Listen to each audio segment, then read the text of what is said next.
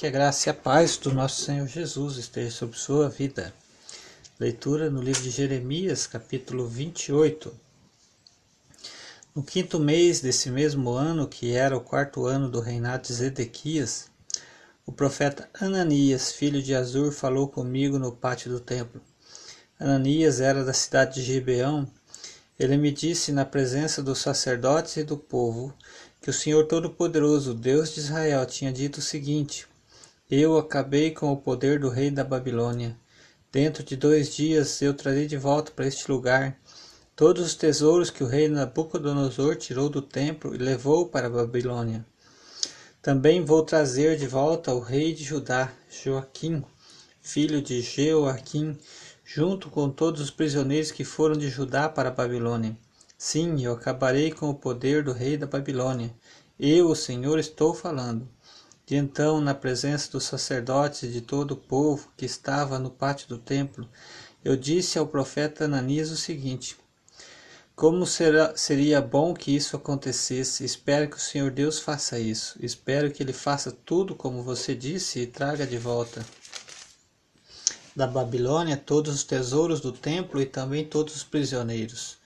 Mas escute o que vou dizer a você e ao povo. Os profetas que falaram há muito tempo antes do meu tempo e do seu disseram que virá, viria guerra, fome e doença para muitas nações e poderosos reinos. Mas o profeta que profetiza a paz só pode ser aceito como profeta mandado por Deus quando as palavras dele se cumprem. Aí Ananias tirou a canga que estava no seu pescoço, quebrou-a em pedaços e na presença de todo o povo disse o seguinte: o Senhor Deus disse que assim que ele vai quebrar a canga que o rei Nabucodonosor pôs no pescoço de todas as nações. Ele fará isso dentro de dois anos.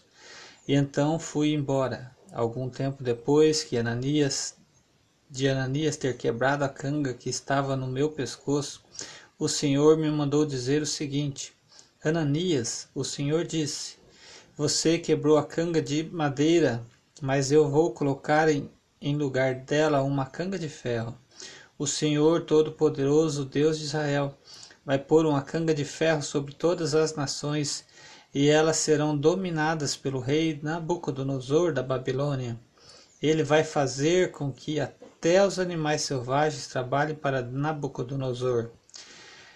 E eu continuei: escutem bem, Ananias, escute bem, Ananias, o Senhor Deus não o enviou, você está fazendo esse povo acreditar em mentiras, por isso o Senhor diz que vai se livrar de você, você vai morrer ainda este ano, pois disse ao povo que se revoltasse, que se revoltasse contra o Senhor. E o profeta Ananias morreu no sétimo mês daquele mesmo ano.